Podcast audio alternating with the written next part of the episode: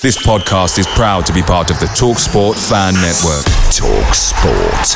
Powered by fans. The TalkSport Fan Network is proudly supported by McDelivery, bringing you the food you love. McDelivery brings a top tier lineup of food right to your door. No matter the result, you'll always be winning with McDelivery. Order now on the McDonald's app and you'll get rewards points delivered too. So that ordering today means some tasty rewards for tomorrow. Only via app at participating restaurants. 18 plus rewards registration required. Points only on menu items, delivery fee and terms apply. See McDonald's.com. The Talksport Fan Network is proudly teaming up with three for Mental Health Awareness Week this year. Beyond the pitch, beyond the results, we're here to connect fans, getting them to embrace the highs and lows of supporting your club because we're not just fans, we're a team. With two in three football fans having struggled with their mental health, we understand that life off the pitch can present its own challenges. That's why we're committed to ensuring you have the tools to stay connected with your friends and fellow supporters. Take a moment to connect with your mates. A simple text or an open conversation can make a world of difference. And if they don't respond right away, don't hesitate to follow up. Let's all take a moment to talk more than football.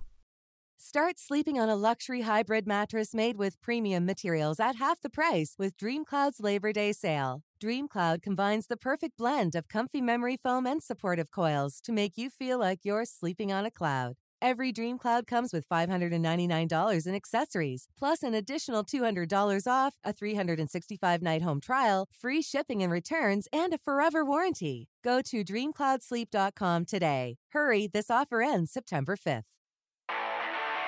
You're listening to the West Way podcast with Dave and Ex. Oi, oi!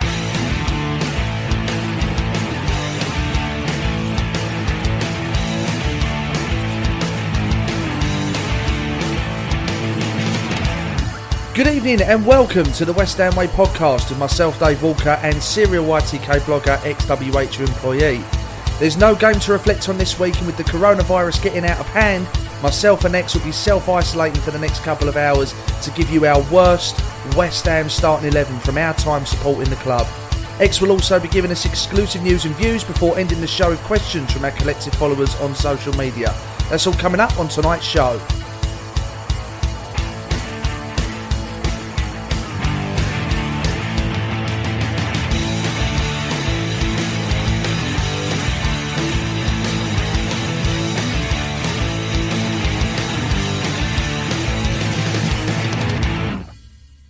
Ex, what do you make of all this corona business at the moment?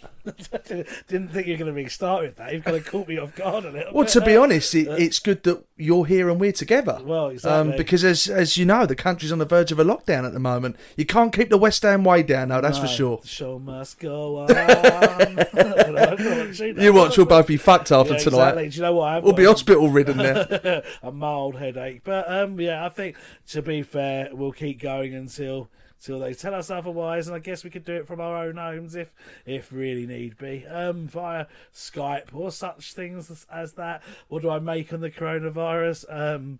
I think the Corona drinks fat, so no one's going to buy that again, are they? One of my favourite drinks. It's done the brand no favours, No, has it? Exactly. One of my favourite drinks, sitting on a balcony, a bit of lime, a bit of tunes. Uh, so yeah, I don't feel so about that. Uh, mate, it's a crazy world we live in at the moment, and it's no better defined than right now. Um, just who knows what the world is going to be like for the next few months, but uh, let's just all stick together and uh, remember those that are more vulnerable than ourselves. Yeah, well, it's very true. And, um, you know, from a personal perspective, I know there's more to life than events and sports, but obviously we're without West Ham at the moment. Yeah. Every fan is without their respective team. But it also means we were without our events as well. Yeah, I mean, we had to those. cancel the Marlon Harewood one, which was.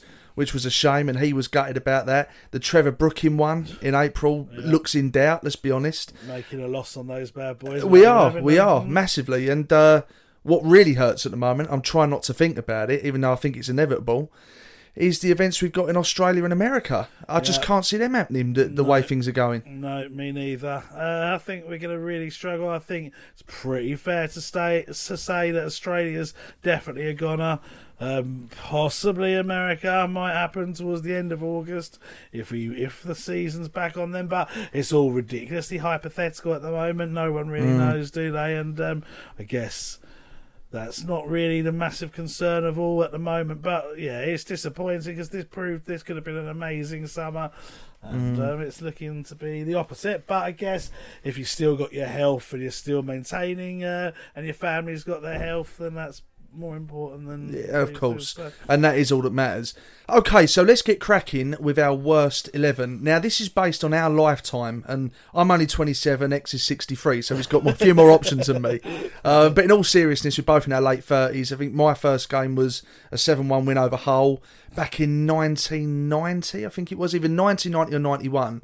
What was your first game and what was the year? My first game was that season, but it was the first game of that season, and it was against uh, the first home game of that season. It was against Portsmouth, and it was one all. Guy Whittingham scored for them, and then Frank McAvenny scored for us, and that was so Right. same season, but just at the start. of the Okay, so let's base this from 1990 onwards. yeah, Um, starting with the goalkeeper. Now, one thing that I think we should do with this is not pick someone based on playing one game for West Ham. If, I, in my opinion, if we were doing worst ever signings, then you would include the likes of Marco Boogers, Joey Beauchamp, Sasa Ilic, for example. But if we're talking about the worst eleven, I think it's fair to at least say they have to have had a handful of games. Okay. By a handful, maybe five or six onwards. Yeah, yeah? Because the thing is, with the, the risk you've got is that obviously if you're a crap player, you're not going to play many games. Hopefully, because the manager will realise. Yeah, of you- course. that you're rubbish. Of course. of you. So if they've let's say if they've had five or six appearances, then then then they can get in. Uh, starting with the goalkeeper, can we see past Roberto? No, I was just thinking that it's funny because people always say Allen McKnight. Firstly, that's just before Yeah. 1990. Second of all, was he really as bad as Roberto? I know they called him Alan Nightmare, Yeah. but I, I, he can't have been. I like Roberto's time at West Ham was absolutely disastrous. I mean, you Yeah. know, you know for. For one thing, that cunt's not going to catch corona. Um, so, I think, I think that I don't think I've ever heard you say the word cunt It was because it was in three and a half years of doing this podcast. Because it was alliteration. It was a C, and Corona's a C, so it was the, it was the most uh, most appropriate word to use with what I was going to say. And you know what? I didn't rehearse that. That just came out. Um, Just freestyled that. was That was completely word. off the hip. To be fair, I never use that word. I actually don't like that word, but because Corona begins with a C for this for it this. sounded very natural, mate. It sounds like it's a word you use quite quite frequently. I'd have said. Only when describing you, mate. hey, done me now. um, so uh, yeah, so I think there's there's no one else. I mean, who are other contenders? I mean, you say Sasa Ilic, but as you say, he played one game, let four in. Yeah. one game. Who else? Roy really? Carroll, Stephen He was- Bywater, no, but they were decent enough. But Uh, yeah. Stephen Bywater was an England under twenty one goalie. Roy Carroll played for Man United. yeah, I mean, yeah, but Uh, you're talking about the time at West Ham. Yeah, but I don't think either were that terrible. I- I mean, like, um, By- yeah. Bywater's debut against Bradford in that, which is still one of my favourite Yeah. ever games, that one where he won Where he 5-4. conceded four. Yeah, well, all mistakes to him and Di Canio refused to play. Yeah, and yeah. Stormed off, and Lampard and him had that fight. Oh, it's such a good game, that. I can't. I can't think of anyone else. I mean, we had Almunia, but he did all right for us when he was at West Ham. Yeah, I, Um, yeah. I don't think it's too harsh to talk about them as a possibility. I think it would be harsh to to name either of them uh, as the worst goalkeeper it's- West Ham have had since 1990. Yeah.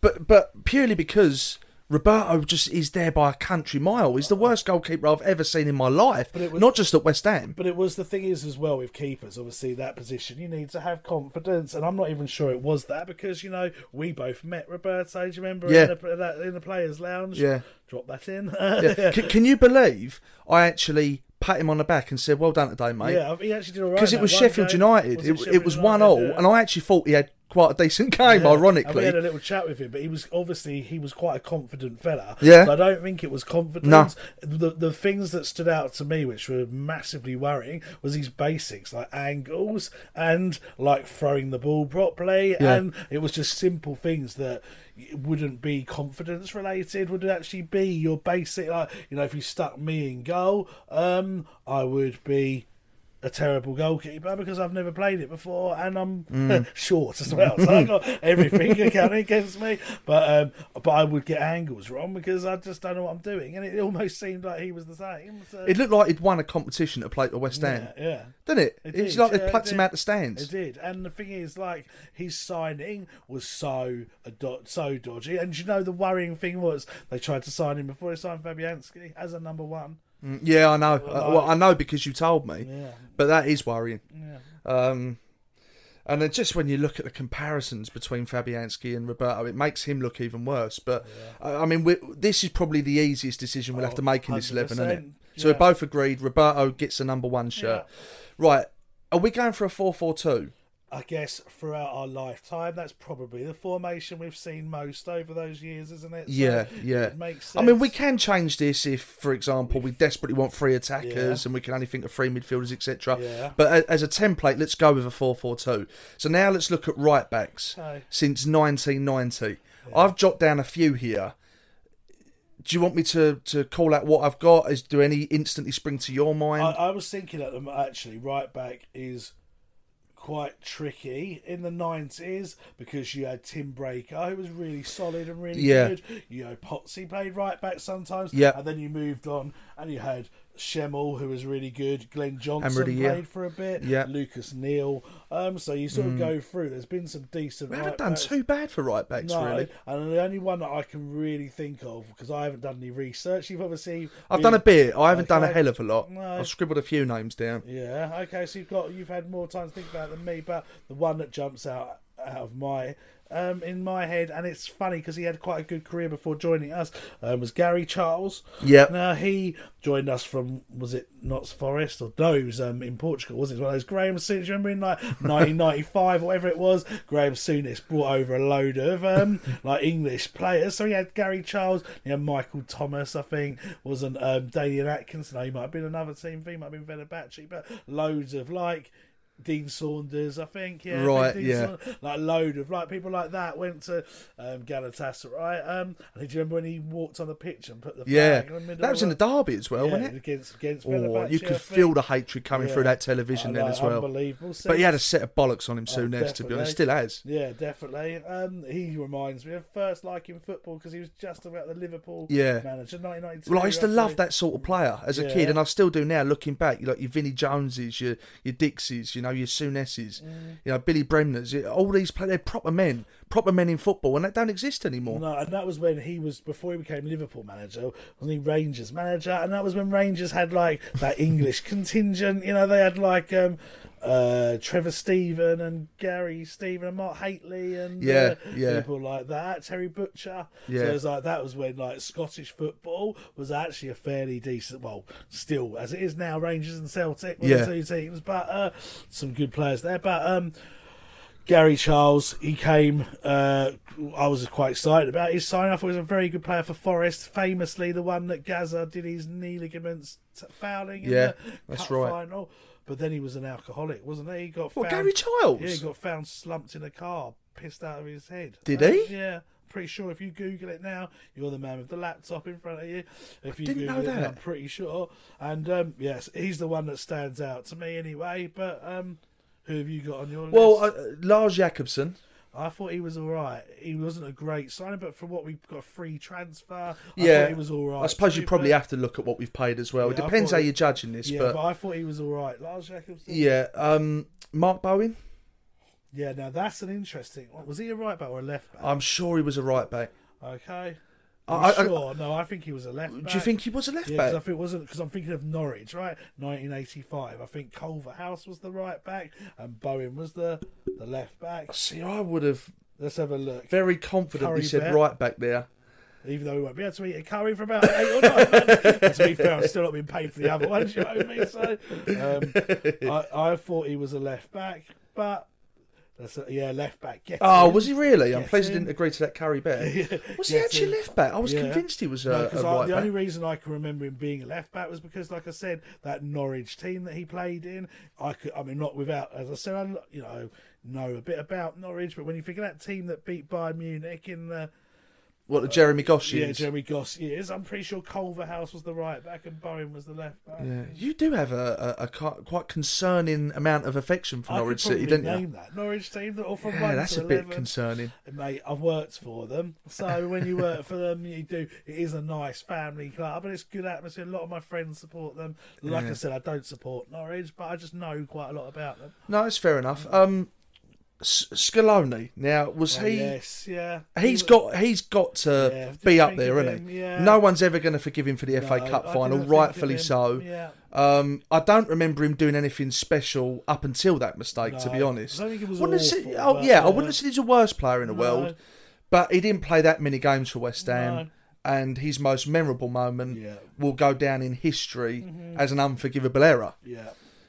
So I'm kind of leaning towards giving that to him. Yeah, I think when you think, like you say, the impact on West Ham's history, I mean, Gary Charles' time at West Ham was fairly insignificant. It was very injury plagued, shock. Um, But uh, he, it was like, yeah, it wasn't really significant in the grand scheme of things, was it? Um, but it was, but Scaloni's was, um, was uh, was huge. So I think yeah, you got to go for that. Yeah, Gary Charles. I've just put into Google Gary Charles drunk. And um, the, fir- the first thing that comes up is Charles admits to abandoning car. Uh, former England international Gary Charles, who was found in a drunken stupor. Is that the right word? Say that word? Stupor. Stupor. Thank you. That's a posh way of yeah, saying it. exactly, Yeah, on the floor of his sports car after he ploughed into a garden wall, has admitted leaving another vehicle abandoned on a slip road. So yeah, he clearly, his- yeah, clearly had his issues, but uh, I think. Yeah, I think you gotta go Scaloni. Yeah. Robbie Stockdale Oh yeah, was he on the right or the I left? think he's right. Yeah. If he's on the right, for me, I think it's probably between Stockdale and Scaloni. Yeah, it's a good shout. I remember Scalo- uh, Stockdale's debut was Tottenham in the League Cup when Zamora scored for Tottenham against us. I was at that game. Oh right, was Yeah, that his was debut? Was it? I remember it. Yeah. Right. I mean, again, a handful of games, Mm. so you can argue, okay, didn't play 20, 30, 40, 50. But in my opinion, I can't remember the exact figure. I think it was less than 10. In my opinion, it was still enough games to say, okay, enough, this yeah. fella can play or he can't. And he was shit, when it. Let's be honest. Yeah, rubbish. Um, I think you have to go for Scaloni because Hmm. I just think of the impact he had on West Ham's history. As you say, forever remembered for that mistake in the cup final. It's just harsh to be remembered for one mistake, but because he didn't do anything else other Hmm. than that that I can think of, really, of significance, then I think it has to be him. Let's go with him, shall we? Yeah. Uh, right, let's go to the other side now. Let's look at the left. Uh, anyone jump out at you straight Bowen away? was someone I thought of Right, morning. so he could be considered, for, yeah. for me, like it's really strange because he had a really good career again. Very He did, consistent. yeah, he did. Played a lot of times for Wales. Was in when Wales actually were quite, you know, randomly had really good players. You know, Dean Saunders, Ian Rush, Yeah. Neville Southall, Yeah. Mark, Mark Hughes, Ryan Giggs. Yeah. uh, had a really decent team. Um, uh, but uh, yeah, I just remember. When he joined West Ham, what was it about 1995? And I remember, do you remember that Hammers News magazine that used to come? You get it from the news agents. Yeah, of course I do. Yeah, Brilliant I, that was. Yeah, I remember him being a feature and being genuinely excited about Yeah. him. And then I just remember the next season giving him a lot of abuse. Yeah. and I remember, uh, so I used to sit in the East Stand Up. Uh, I remember giving him a lot of abuse. And I must have been what if it was 1995, about 14. So 14. I remember some bloke turned around and goes, "Easy, mate, easy, mate. What's your problem with him?" And I just said, "He's shit, mate," like that. And he went, "Ah, shut your mouth, you um, something you young." Like it was like a really old word, like scallywag or a, a ruffian or something like that. And it Yeah. still sticks in my head. I can still picture that man.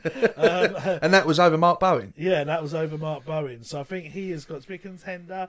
Um, do you remember that? Oh, what was his name? Labant, Vladimir Labant. Yeah, He I do came- remember He was meant to be a free kick specialist, wasn't he? I don't remember that. Yeah, he was brought in. He was a left foot. He was meant to wherever he came from, Slovenia or Slovakia. Yeah. one of those two, I think. Slovakia. I'm going to go with. He um he was meant to be a free kick specialist, and I remember his debut was away against Chelsea in the cup, which I was also at. Which Yeah. was also uh, which was a one all. I think Freddie Kanouté scored for us towards the end, and. um yeah, another memory I've got from that game. Sorry, I'm really going off on a tangent here, but uh, we Chelsea, oh, we were in the lower tier of the Matthew Harding, I think, and the Chelsea fans were in the upper tier above, and we I went with about three or four mates, and we just scored in the end to make it one all, which for a West Ham fan that's good. And I remember this woman giving us a load of abuse. Couldn't really hear what she was saying. She was in the upper tier, and I remember I turning around to my mates, going, "Yeah, watch this, lads, watch this." like, g- uh, big tits you've got, no small tits, small tits you've got, effing small tits like that. And then I should admit this because I'm really sexist, but this is like 25 years ago, and she lifted up her top and went "Roy," with her. Boobs Did she? weren't- but weren't but weren't as small as I'd harshly said. But I didn't actually say they were small with any evidence. I just said it as a way to insult Yeah. her. And So uh, she got the that. last laugh? She did. She got them out, and we were me and my mates were like, "Whoa!" and yeah, Happy days. happy days, mate. Um, You done well then, mate. I know I did, and considering it was a long way away, I don't know how she heard. but I think the actions was giving it away. But um, so yeah, so uh, Wayne, but mate, Wayne, Wayne Quinn, Wayne Quinn, yeah, out for yeah. me because he didn't he end up. I think this is a true story as well. I think he ended up like dropping down the league, played for Plymouth for a season, and then ended up playing for like Newquay Town when he was like age twenty seven, like three years or two yeah, years. Where he should be in his peak. Yeah, exactly. It should be, and I think he was Hmm. managed, and he can correct me if I'm wrong, by DJ Leon.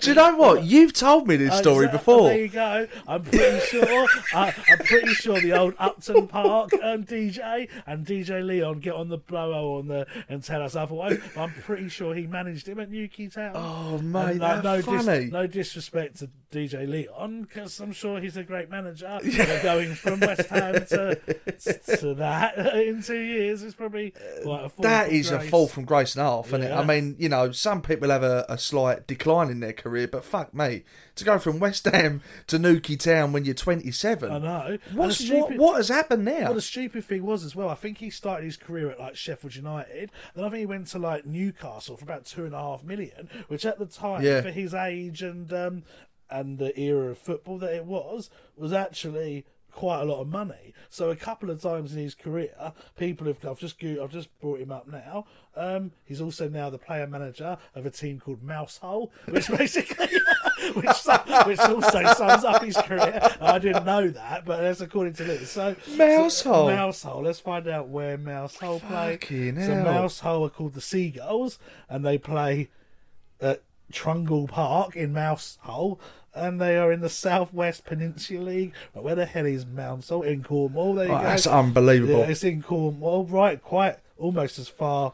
Never reached shredded wheat as far west as you can go, but it looks a bit on the map. But um, yeah, and he so he was at Sheffield United, played 139 games for them, even got in the England B team, then joined Newcastle. Then he went on loan back to Sheffield United after 11 games in three years at Newcastle. West Ham loaned him for 22 games, and then he ended up playing for Penzance.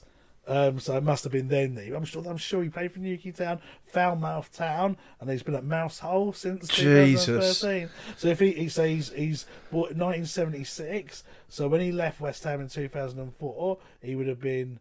Uh, do the maths. well, quickly. you're supposed to be a better mathematician than yeah, me. 28. So he's That's in unreal. Peak of his career. That is unreal. And, and he, it's not even like he can blame it on injuries, I don't No. think. I don't think he was a crock, was he? I mean, he was a crock of shit, but he weren't crocked medically. No, exactly. That's what. Not, not That is unbelievable. That I'd love to speak to Wayne. I'd love to get him on this podcast. Yeah. and hear his story about how do you go from playing from West Ham United to someone like that in such a short period of time when you're still at your peak. I know. I mean, it's a surprise to see footballers drop to that level when they're 35, 36. Yeah. But that is that's an unreal story. And do you know what's weird though? If you look as well, I was thinking about this about nineties football because obviously I knew we were going to do this today, and I was thinking about players that played for like Arsenal and Manchester United, so like your your top teams, say, and do you like people like remember Ian Selley that played for Yeah, Arsenal? yeah, yeah. played a number of years yeah. in midfield. Just Did he break his leg? Uh, I think that was Morrow, Steve Morrow, but either way, well, he might have done. But both of them, Morrow scored the winner in a cut for Tony Adams, knocked Yeah. him off his back. Uh, yeah, that was He- funny. His career just fell apart. Ian Say, David Hillier, yeah. um, Francis Jeffers. Francis Jeffers, when he made the big move to yeah, Arsenal. Uh, Man United. There's loads, like actually, to be Russell honest. Beardsmore. Yeah. Beard, Beardsmore, was that his name? Yeah. Ben Thornley was meant to be better than Beckham, and I know he had injuries and stuff, but some players just literally Yeah. Look at Ravel Morrison. I know. You know, at one point considered the best thing he, and then Yeah. he's now on loan. at Well, even that, Middlesbrough. even that, that famous period at West Ham where we had all your Joe Coles, etc. Mm. Bertie Brayley, Yeah. I think at the time was a name that was spoke about more than Yeah. than the players that went on to be some of the best in the world. He actually follows me on Twitter, but I've actually got to know Bertie Brayley quite well um, Yeah. on Twitter because he um, he was very close to um, oh who was that coach that passed away? oh yeah, Uh, yeah, um, Peter Brabrook. That's it. Yeah, um, he um, he was close to him, and we did a bit of work together to try and um, get some kind of memorial for him. And um, yeah, I mean, there's players that have just like fallen away, having played for top top teams, like. And you just think, what happens to you? You know, like Lee Sharpe. Do you remember how good Lee Sharpe was when Yeah. he broke through for Manchester United? Yeah. amazing. Then he went to Lee. I know again he probably had injuries, he fell away really, really quickly. Yeah. Um, you know, and um, yeah. I know it's it's sad. I mean, um, I've just checked on Twitter to see if he follows me, and uh, he doesn't. So fuck him. right, obviously wasn't good enough to make it. Bottom line. Moving on. Um, right, centre halves. Uh, one that screams at me straight away was because I remember watching him, and I couldn't believe how bad he was, and that was Pogatetz. yeah. I mean, uh, one of the ugliest geezers I've ever seen in my yeah, life. yeah. Um, he was he was horrendous, Pogatetz. terrible. But I- then I- again, he had a decent career. I know, I know, Like, but we, we've got to judge this on West Ham. Yeah, But what I don't know what it is with, with West Ham. You know, we, we've we've taken so many punts. We're always that team that takes a punt on someone that's you know a bit of a low in their career, on the fringes of a first team or in the twilight years. Always hoping that we're going to restore some of that magic, and it very rarely happens. You know, it did with like Ian Wright, for example. That was a fantastic signing. But you know, this is a prime example. Nigel Um, Winterburn. yeah, yeah, Nigel Winterburn. Um, Pogatetz. I mean, for me, I'd be very surprised if you can name someone that should be in there over him. I've got two possible contenders. Um, remember, there's two centre halves. Yeah, so I've got two that could possibly be the centre back partnership and leaving Pogatetz out, which Okay. which is not what I'm 100% saying is true because Pogatetz was, as you said, awful. I just remember him giving away fouls all the time and just being so off the pace. One was Roger Johnson, the Yeah, relegator. yeah. Now that I just keep every time I think of him, I think of that Man City goal where he was just like backtracking, backtracking like the whole. I know half, exactly uh, the goal you're talking about. yeah, about. Yaya Toure was it? I think. Um, yeah, that and Gary Breen. You know, Yeah. that Gary Breen was linked. With Barcelona. Yeah, Barcelona. Yeah. Real Madrid, Yeah. all the top teams, because he just got off the back of 2002 World Cup with Ireland, Yeah. where he'd been one of the best players. Yeah. And now that is the team when we had Di Canio, we just finished seventh in the league, I think. We had Di Canio, Kanouté. That was the team that got relegated Yeah. in 2003 um, or whatever it was. And that team, aside from Gary Breen, was amazing. David James, Glenn Johnson, um, Rufus Brevett was all right. You, know, you had Repka and Dailly, which weren't great at the time, but they were Mm. okay. You had Joe Cole, Michael Carrick, Trevor Sinclair, Yeah. DiCanio, Defoe, Kanouté. Um, Mm. You had so many good players, but Gary Breen was so terrible every time he played. Mm. I would say he was a large factor in us getting relegated, as harsh as that is. He was But- poor. He was poor, and uh, those two names are, are the two um, other options I've got, as well as. I mean, Richard Hall, I think's harsh because I think he suffered with injuries. I think he played seven games in three years for West someone Ham. said at the podcast. It was at one of our events. I can't, was it John Hartson? Yeah, John Hartson said, I was really shocked by this. Someone asked him like, who were some of the toughest centre backs you played against in your career, and he said Richard Hall, and he said, and I th- and then he joined West Ham, and he was like Richard. Did said, he? Yeah, I'm sure he did because I remember because I remember turning to Ian, the guy that you know does Yeah, yeah, yeah. um, the memorabilia stuff. I remember turning around and saying to him, "Did he just say Richard Hall?" And I said, "As in the ex West Ham defender," and he definitely did. So I think I think he was. I mean, obviously for West Ham he wasn't because he didn't play many games. Yeah, but yeah. before that, and um, Simon Webster, Yeah, again, got his leg broke, didn't he? Was that Dick. Dixie, wasn't it? Yeah, that's Dix, right, yeah. back and then broke his leg again, and then Yeah. ended up being a physio. Funnily enough, for Derby County, I think. Ironically. yeah. Um, Um, so it's true. I mean, you know, it would be harsh to put either of them in there, but I'm just kind of brainstorming for nostalgia more than anything else. I mean, Gary Strodder, oh yeah, Ward. he always says that. yeah, he Tommy played. Queen as well. I looked him up earlier on. I think Gary Strodder played in the region of about 60 games. I don't know if he left in 89. As opposed to might have 90. been a reserve player when I first started going. So I remember the you know, you have those sticker Yeah, albums. yeah, and I yeah. Like every year, and I remember Gary Strodder. Speaking of sticker albums, sorry, one memory that really came to me is that you always used to get Panini, didn't you? Yeah, yeah, yeah, like your- yeah. That was your top dog of sticker albums. Yeah. And then about 1995, Merlin suddenly arrived Yeah, on the scene. it. Do you remember That was more my cup of tea, yeah, well, then I honest. made a controversial switch from Panini to Merlin. Big news. Yeah, and that was big news at the time because yeah. all my mates were like, "It's Panini, mate. What you doing?" I was like, "Nah, it's all about the Merlin." And you know when you want to try and be different, Yeah, like yeah. and I think I did that. I've still got that sticker album. Have you but I've got about maybe. 25 stickers missing because all my mates were Panini. I couldn't do swaps. Yeah, of course. So I, I had to actually. and that was a key part of it, wasn't Mate, it? Your swapsies were massive. huge part of socialising in those yeah, days. yeah. Playtime, lunchtime, wet play, swap, swap. No, no, was it got, got, need, need, got, got, Yeah. got, need, and the shinies. You'd always have to Yeah. trade a couple for that. And um, And they're like, come on, Ex, just stop this now. you got work in the morning, mate. yeah, exactly. Yeah. Funny you should say that. I actually did get with my girls. I did get the year a World Cup. Yeah, that's right. Completed that, but that was through cheating. I bought some off eBay. But I, for the Merlin sticker album in 1995, I eBayed it out of interest. They still have the stickers available. Really? So I was actually going to go through when I've got time, which is probably now with the coronavirus. Yeah. Go through and actually work out who I still need. Oh. Pay for them on eBay. And actually finish my sticker album. 25 years or whatever it is. Well, do you know what? that. The, the the one name that haunted me then, and it still haunts me now, because I had a Merlin sticker book, probably the same year. It depends when this player was there, and I just had one sticker missing, and it was Stuart Ripley. Do you remember him I from thought He was Blackburn? quite a common one. Oh, you mate, would have thought so, if wouldn't we were you? mates in those days, Yeah. I seem to remember shitloads of Stuart. Oh, Ripley. see, that makes me feel even worse I now. know. I've probably got one at home still knocking around. uh, I remember Steve Stone being a, a quite a common one. Stevie Stone. And Yeah. yeah. Do you remember like how old footballers used to look then? Yeah. But now I'd be older than everybody. Yeah, I- do you know what? That is But, quite a like, but depressing they used to thought. Always look really Yeah. old. Yeah. Like, stick. I remember like you'd always get you know they'd always do David Speedie was one of the, the, the oldest looking I've ever I seen. know. Well, they'd always put randomly in the old Panini albums. You'd get the cha- uh, top Division One, and you get the top Scottish one. Yeah, yeah. And there'd always be some random centre back for like St Mirren or like Dundee United, and Yeah. they'd, but they'd look about fifty-five. You'd like, "How is that guy still playing?" Another know. old guy that sticks in my head that. From sticker albums was a guy played for Everton called Derek Mountfield. Do you remember him? I as a don't remember centre-back? him. I mean, he Derek used to. Kevin Ratcliffe.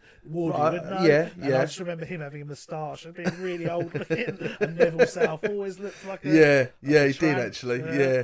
Although Wardy says again, he was the best keeper he ever played. Yeah, alongside he did. Phil Parkes. Yeah. Um, so yeah, I think Gary Strodder. So that was what I was going to do. Probably was just before our time. I don't remember ever seeing him play. I think No, I don't, been- actually. I think he might have been in the squad. But um, You should watch him on the old VHS yeah, tapes. That's about it. 1990. So Oh, so he does qualify. Well, I reckon he left that summer probably, so we probably didn't see him play. I'd let him through the net if Would um, you? if you wanted to, I just to use him because he was about- shit. Yeah, but I don't. I never. And I Waldy will always because he played with him. He said Gary Strodder was awful. and Tommy McQueen didn't he say? I don't know what position Uh, he was. But, yeah, I think he did. He did mention that as well. But I, I think if we're gonna go on who we saw, for me, it would be Pogatetz Oh, so you would go with Pogatetz, would you? with either Roger Johnson or Gary Breen. I'm thinking. What about Malky Mackay? no, he was all right. Malky Mackay again. Ex He was quite happy with him. Yeah, he was all right. He was solid. He was strong. Scored a header in the playoff, didn't he? When we Yeah, I, against su- I Ipswich? suppose you- you'd have to take that into account, wouldn't you? Andy Melville Um, wasn't great. Melville, yeah, yeah, yeah. wasn't So I didn't, and they were a partnership as well, Yeah, weren't they? God, that the old sense. God, that's a dated wonder that, that was when Darren Blewett played. Yeah, no yeah. he was so resentful. He never Yeah, yeah. Yeah. What about Fonte? I mean, uh, is that harsh to harsh. Include him in all conversation? You thought he was all right. He wasn't no I way. thought he was shit It was West no Ham. way worth the money we paid, but he had some decent. uh, Well, I remember at one point thinking he had quite a decent start to the season, so he did have Hmm. some decent. Uh, he's still playing, you know. He plays in France, I think, Does he? for Lyon or something. He plays for Bloody Lyon. Or something. I thought he was awful for us, and it came with quite a bit of expectation as well. Southampton- Southampton's captain. I remember when we played Southampton away. Everyone in the what's that pub you always go to in Southampton? It's uh, like a chain. Um, oh damn it, it's a common pub like Like slug and lettuce or something something. like that. yeah. Might even be the Slug and Lettuce. I can't remember now, but you go in there and everyone was singing Jose Fonte, baby. Yeah, that's it, yeah, Jose yeah. Fonte, whoa. yeah, that lasted long. Yeah. Um, so Uh, I think I'm to go Pogatetz and I'm to go for Gary Breen. I think Johnson was probably a worse player, but I Mm. don't think he had as big an impact on West Ham. No, and he, he did come in at a very difficult time, Johnson, as well, didn't he? I Yeah, think. Um, yeah. So we're going for Pogatetz and Breen, I yeah? think so. So that's our back five sorted. Yeah. Right, midfielders. Remember, as it stands, we're picking four if we're sticking with a 4 4 2. Yeah. Uh, I mean, the, the first name that comes to me is Savio. Um, Um. I- was bought as Craig Bellamy's replacement. mm, I seem to remember him on the left wing. I think Unless I'm did- losing my no, I think he did do that. I think he was like one of those like Yeah. left wing, stroke forward, like a bit like Henry was. But I'd, I'd like to, I would like to class him as a winger purely because we've got so many forwards to get through. See, I, yeah, yeah. So we're doing left wing now, are we? Yeah, I mean, with Savio, I mean, he was. When you talk about players that are lightweight, he was. He was such an anticlimax and such a disappointment. well, yeah, but paid ten million, I think, at the time, which was a lot of money for him. But he was absolutely shocking. Mm-hmm. And the funny thing, years and years later, and I know you know this, and I'm sure all the listeners know this as well, story. is that he faked his own kidnapping to extort his family. So I don't know if it was with friends or what, but or he's made the call himself, but somehow notified his family that he'd been kidnapped, and the kidnappers want I don't know twenty, thirty thousand pound for his release, and then he would just pocket that money. it's just unbelievable, isn't it? Ah, it's, it's, you know it's just the world of West Ham. Anyone that, that comes into contact with West Ham is just cursed. I'm telling you. right, this is the funny. So I've loaded up his career just to see what he's had. He's Yeah. still only 30. He's still only 30. So even though this seems Is he going, really? This seems to be going on for years. Jesus years Christ. And, years. and um, so his career, Brescia, starts at Brescia. Can he be 30 years West old? West Ham signed him. Played ten games for West Ham. Yeah, no goals. awful. obviously, Yeah, went to Fiorentina. I think that's we got Manuel da Costa. Um, Yeah. some kind of exchange. Played for Bologna, not bad. 1860 Munich on loan. And this is where it gets interesting after that. Now, you know Mouse hole. well, yeah, you know what my pronunciations are like. So Yeah. bear with me on this. He's got a nice loan uh, spell at Chernomorets Burgas, and then he goes on loan to Juve Stabia. Then he goes to Vaslui. Then he goes to Spivgug Unterhachning. Then he then he goes to Victoria Colne. Then he goes to A- Atreo. Then Barrow. Then Liatva Jonava. Then Pippin Stride. And then Verinia. And, uh, and having a fucking laugh. He's only 30. now he's playing currently. As of More clubs and years he's been alive. he's playing for he's playing for Armin München, which I'm guessing is in Germany because München is obviously Munich. Um, so God, it doesn't even tell me what league they play. Oh, in. that's And so- unbelievable. and this is a real sign that he. Is it's clearly a rubbish team because it's all in German. you know, you can Yeah. Wikipedia. Most Yeah. things are in Yeah. English based on your. I'd love to know how um, much he's on. Well, gee, mate, he played not three times for German under twenties. You know, he must be on like fifty quid, mate. That's when- And when, he joined West Ham, he was like, how much? Said, how much did we sign him for? Let's have a look. We signed him for around nine million. They Yeah. reckon to replace Craig. It's a lot of money at the time for West. Ham. Yeah, I mean, it says here. He got an assist for Jack Collison's goal against Man City. So That shocks me. That Yeah, does because I never saw him do anything good with a No. football. I mean, he was quick, but it was just useless pace because Yeah. he had no control. He was too lightweight. He didn't know how to, to use his runs. He didn't get in good positions. He was awful. And again, I don't know. I know they would have scouted him from a different league in a different country. because we had Gianluca Nani. Do you remember him? Oh, so- yeah, it was one- of so it was one of his and he was at recommendations. Him, So he so came with a big reputation at, Yeah. at West Ham as Yeah. well, Nani, didn't he? Yeah, I mean, he bought a few decent players. I mean, he bought Behrami, who was decent. I think he might have got Diamanti, but obviously Yeah, massive. fouled massively on that Yeah. one. Um, Barrera, do you remember him, the Mexican Yeah. fella? You talk about anticlimaxes. Yeah.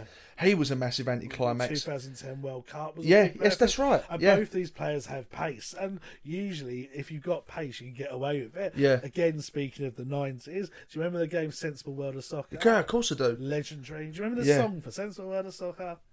Oh, uh, you're asking me. You're asking me now. Um, no, So not off the top of my head. goal-scoring superstar hero. He lets his hair Oh down. my God, that rings a bell. He's Yeah. a goal-scoring superstar hero.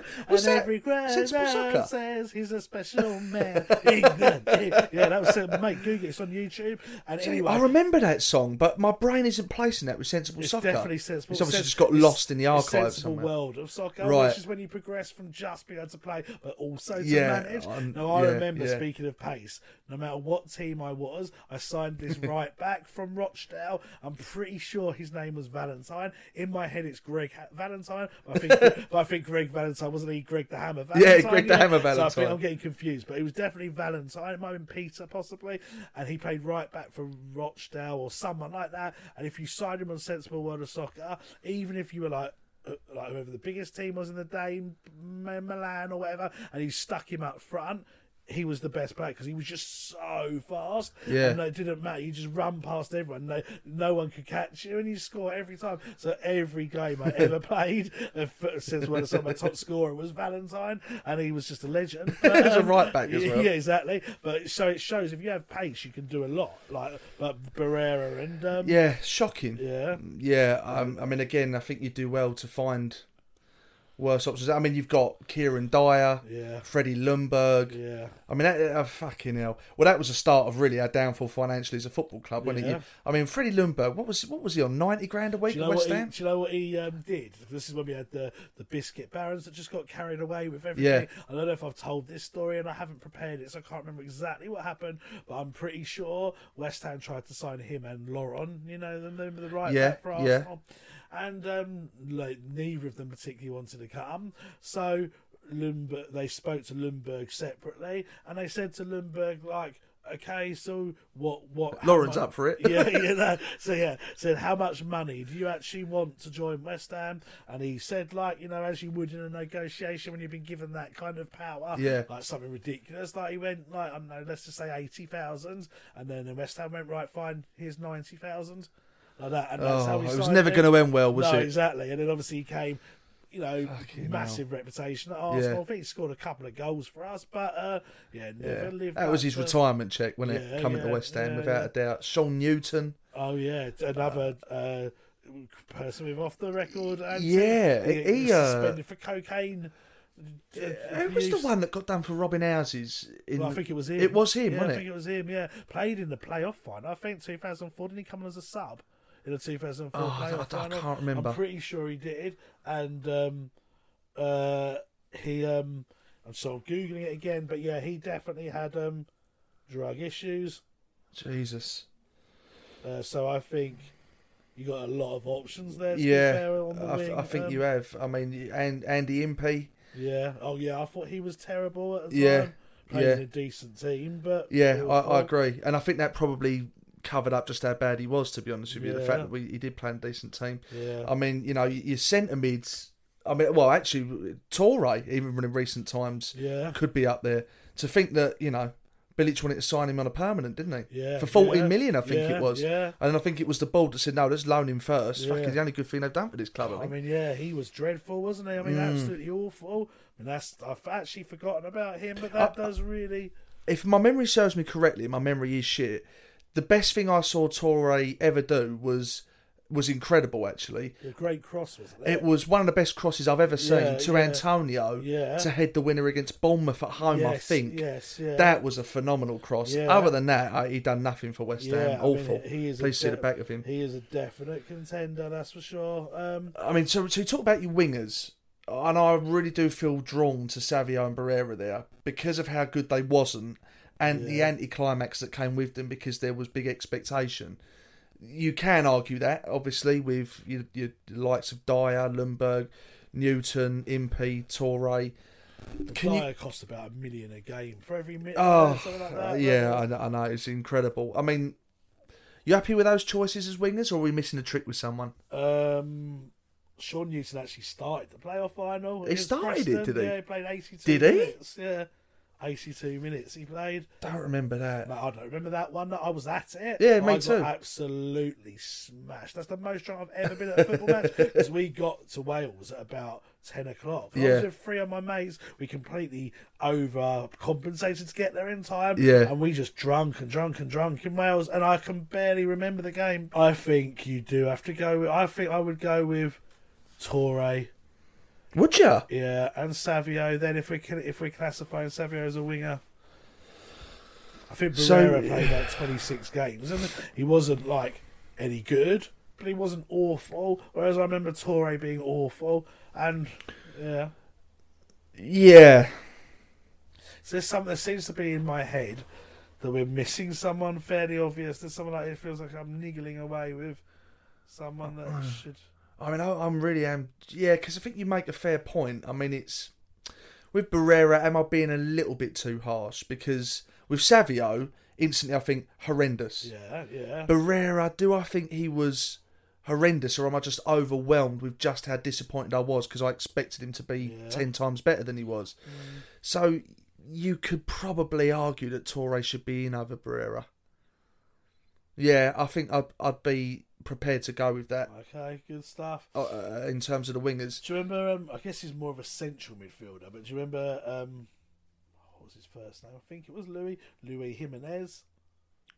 Uh, yeah, I do remember him. Who played for Inter Milan and came with a massive reputation. And I think he only scored a penalty for us. But he was like, what was he called like the jewel or something? He was like meant to be this the next best thing. He was amazing on Football Manager. I remember that. I do remember that name, yeah. he- and I'm pretty sure he was pretty dreadful. But I'm thinking he was more of like an attacking central midfielder than um than a winger. But uh, yeah, Hmm. do you know if we're talking about central midfield? Yeah, there's two names that immediately spring to mind that I can just remember giving so much abuse to. Yeah, One was Edward Cisse, Yeah. who's another one of that 2003 team that was just dreadful, Yeah. awful player. And Yeah. again, he had a decent career for Paris Saint Germain and stuff. But for some reason, Yeah. way, oh, I've actually thought of a few more just coming into my head now. Absolutely dreadful. Kovac. Yeah. I thought he was awful. Scored a great goal at Everton away. I thought he was Yeah. awful. And then I've just thought of Christian Bassila. I'm not sure how many games he played for forgotten us. about him. I think he might have only played one or two, so I don't know if he technically counts, but it was just like a nightclub bouncer turning up. Um, like poor man's Vivien Foé, wasn't he? yeah, really? exactly. Do you remember Lassana? Was it Lassana's first name? Diarra, who played for France. Yeah, yeah, Cup. yeah. Massive He had a big career. I'm sure career. he did. I would thought Didn't he play for Madrid as well? somebody like that? Yeah, and I, I remember thinking he was. And like- he was shit. And all, was wasn't he? awful. Got injured, I think. But I remember thinking, what a disappointment he was. Um, Nigel Quashie's got to be in oh, there as yeah, well, hasn't he? Yeah, I forgot he was him. poor as well. And wasn't there another midfielder around about the same time as Christian Bassila, who was like the same as him, just like, but just all equally as shit. Um, unless I'm thinking of Cisse, but I'm sure there Hmm. was someone else that was in central midfield that was that bad. Um, I think for me, yeah, I think definitely Cisse, and I think probably Kovac. I just thought all, both of Hmm. them were awful. Cisse and Kovac. Yeah. See, I'm surprised that you're you wouldn't put Quashie in now. Yeah, I mean that's a fair shout. To be fair, um, and he got he'd been relegated about five times? Another Yeah. relegator. Louis Yeah. Jimenez is still playing, by the way. Is he really? Yeah, plays for Palestino. It's a bit better than Mousehole, I suppose. Well, exactly. But the thing is, before joining us, he'd played for Fiorentina. He'd played for Lazio, Inter Milan, played for us. That's and then went to unbelievable. It's the Yeah. curse of West Ham, know, I'm telling you. Um, It's unreal. I yeah, Quashie is not a bad shout. Let's put Quashie in instead of Kovac then, because at least Kovac scored a Yeah. couple of decent goals. Yeah, I think. yeah. Um, and so, and I think he was all right when he played centre back. But he had a decent game. When, you get, but when he was in midfield. So let's go. In my opinion, I think it's got to be Cisse, probably one of the most hated players I ever had playing for West Ham. Yeah. and um, I'm happy with that. and uh, who did you just say? Quashie. Yeah. Right, so that's the midfield form. We'll, we'll recap on the full 11 uh, when we're finished. But now we come to the attackers, and I was looking earlier on. I mean, I, I, I've made some notes, and I had to stop after a So while. many, mate. It- It's it's unbelievable. Yeah. It is unbelievable. I mean, if we're going with two, I'm not going to tell you who they are yet. But despite the fact that we have had so much shit, there are two obvious ones for me. Uh, but I want to see if you get those two. Well, some of the obvious ones for me are Kaba Diawara, who I just remember constantly hitting the post and looking like a dinosaur. Yeah. Not that I would hold that against him, but just constantly hit, constantly hitting the post and again being disappointed. But he was he played for Arsenal. I think he played for Arsenal in their league Yeah. season and Yeah. just couldn't score a goal for us. Mike Newell, I think he only Yeah. played four games for us, but again, I think he'd won the league with Black, but Yeah. not long before that, so he was dreadful. Um, I've got. Uh, wasn't there someone called Paulo Alves or something, which was who was absolutely diabolical? Again, a decent I career. remember him, Paulo I think he played about. I think it was a Portuguese international. I think we signed him round about the same time we got Porfirio, but um, again, really wasn't very good. Even though he had a great career, um, I'm thinking.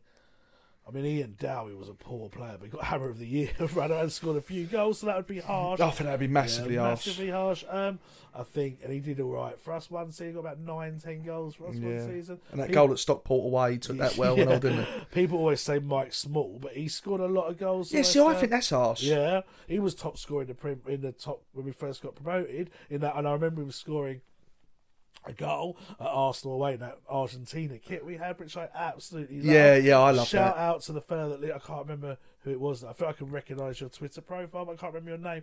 Um, that actually sent me that shirt. You know, I said I love that. shirt. Yeah, I remember you telling me that. Someone sent me that. It was Yeah, really that's a touch. him, yeah. Because that was in the BAC era, wasn't it? Yeah, and I Or was that Dagenham Motors? Both. I think it crossed over. Right. Um, um, so Mike's Small, Alex Bunbury, one of the first Yeah. players I can remember us ever signing, Canadian international. He was. Yeah, he actually scored a few goals for Canada as Yeah, well. did. a number of appearances again, for their an, national an all right team. record, but he came to West Ham. I think he made his debut in my first ever away game, which was Charlton, um, and I think they just moved to the New Valley or the whatever it was, yeah, from Selhurst Park, and it was nil nil.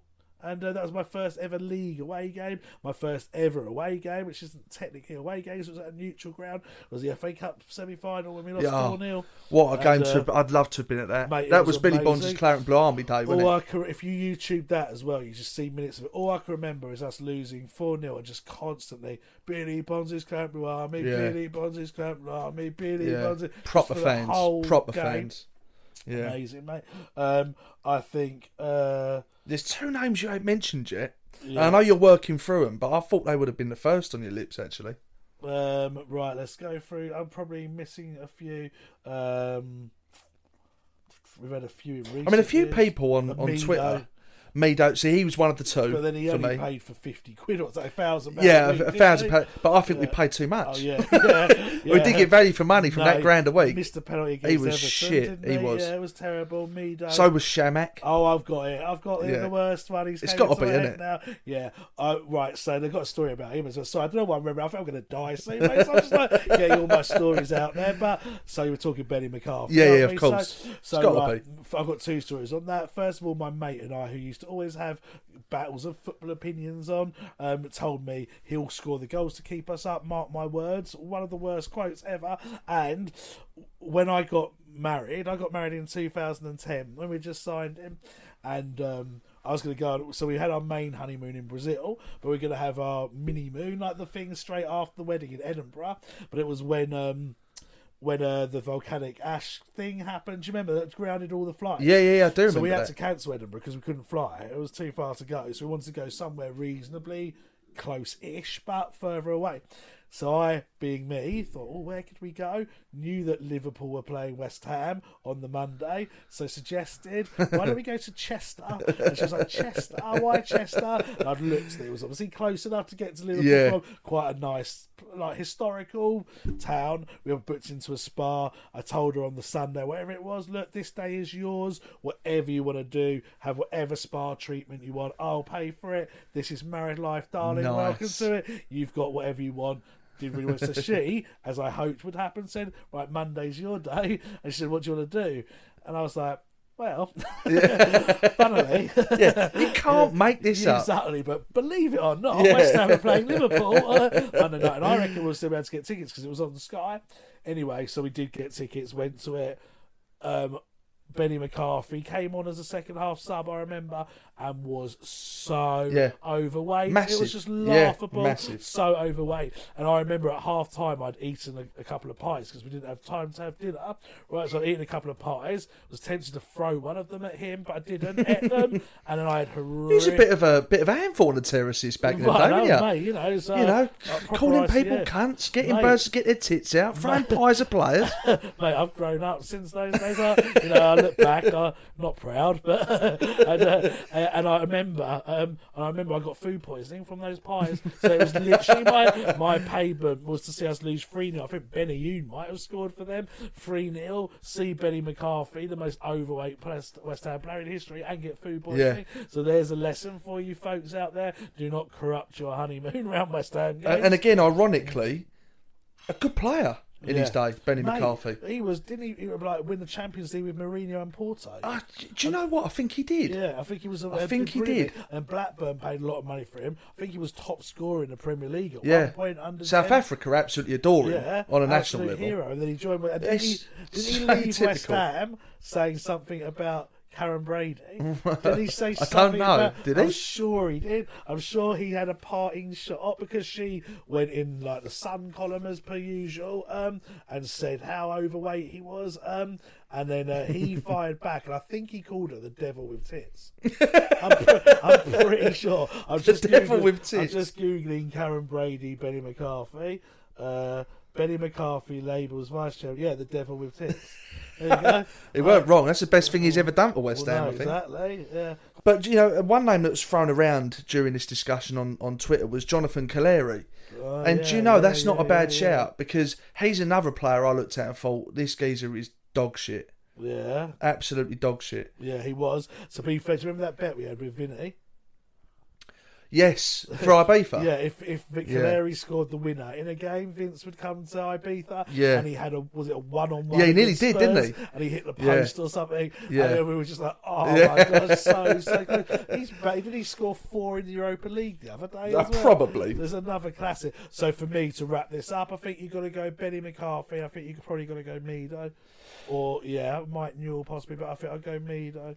I think you've got to, to be honest. I mean, you could easily go a 4 3 3 and have three strikers. Like, mate, you could have like a Oh, you- team of you- West Ham you could, strikers yeah. I mean, that were terrible. we've signed some. Frank Nouble as well. He was Yeah. awful. Yeah, Absolutely. Yannick Katan. I mean, yeah, that was a disaster. Bellion. about Bellion. I think he Yeah. came from Man United, didn't Yeah, he? he did. He yeah. was shit. Huge reputation. Do you remember Youssef Sofiane? Yeah, That we yeah. signed a free transfer. I do, yeah. to be the next Henry. and, uh, and all he did, didn't he date uh, someone from Big Brother?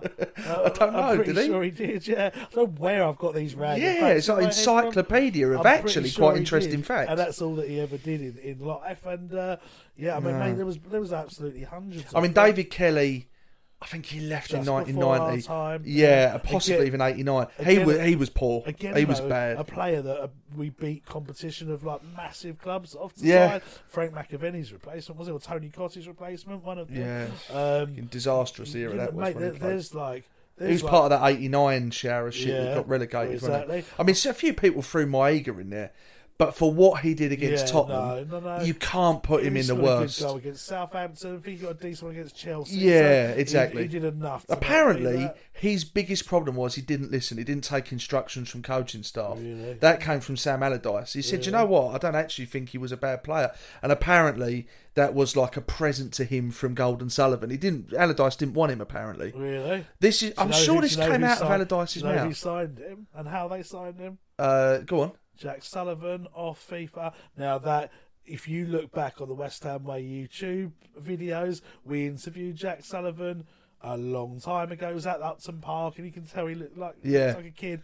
And I think the last question in that interview was, "How did you actually know about Maiga?" And I'm pretty sure you can tell from his uncomfortable laughter that it was like almost an Did he? admittance. Yeah.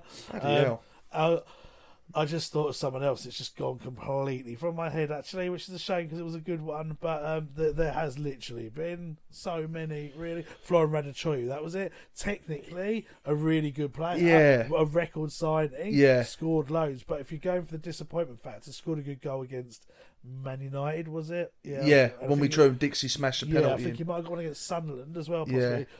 A, a, technically a very good player, but Yeah. chose to go to Harvey Nichols rather than play for Yeah, us. true. You know, Yeah, for attitude wise, you know that Yeah. would, uh, yeah, that he could go in there for that alone. But um, but as you say, we don't. Probably didn't. Play well, he could have gone on enough to be, you know, score thirty goals that season. You don't know. He's, he Yeah. played one game, and then we never knew, did we, whether he'd be any good or not? I mean, he, he- like I say, you could do a separate podcast on worst signings. Yeah, Like Joey Beauchamp, for example, was probably the worst signing in history because of the way he conducted himself and uh, and and just the absolute dog's dinner that was made of it from both Yeah, parties. But yeah. uh, yeah, um, but I, I, you know, to recap them, so we've gone Roberto in goal, no brainer, um, and then right back we've gone with Scaloni, yeah, the unforgivable Lionel Scaloni. yeah, Left back we've gone Wayne Quinn. yeah, And I think so far they've picked themselves really, haven't they? yeah. Centre half pairing, whilst there was a, a, a bit of an initial debate, we've gone for Pogatetz and Gary Breen. yeah. Um, I'm comfortable with that so far.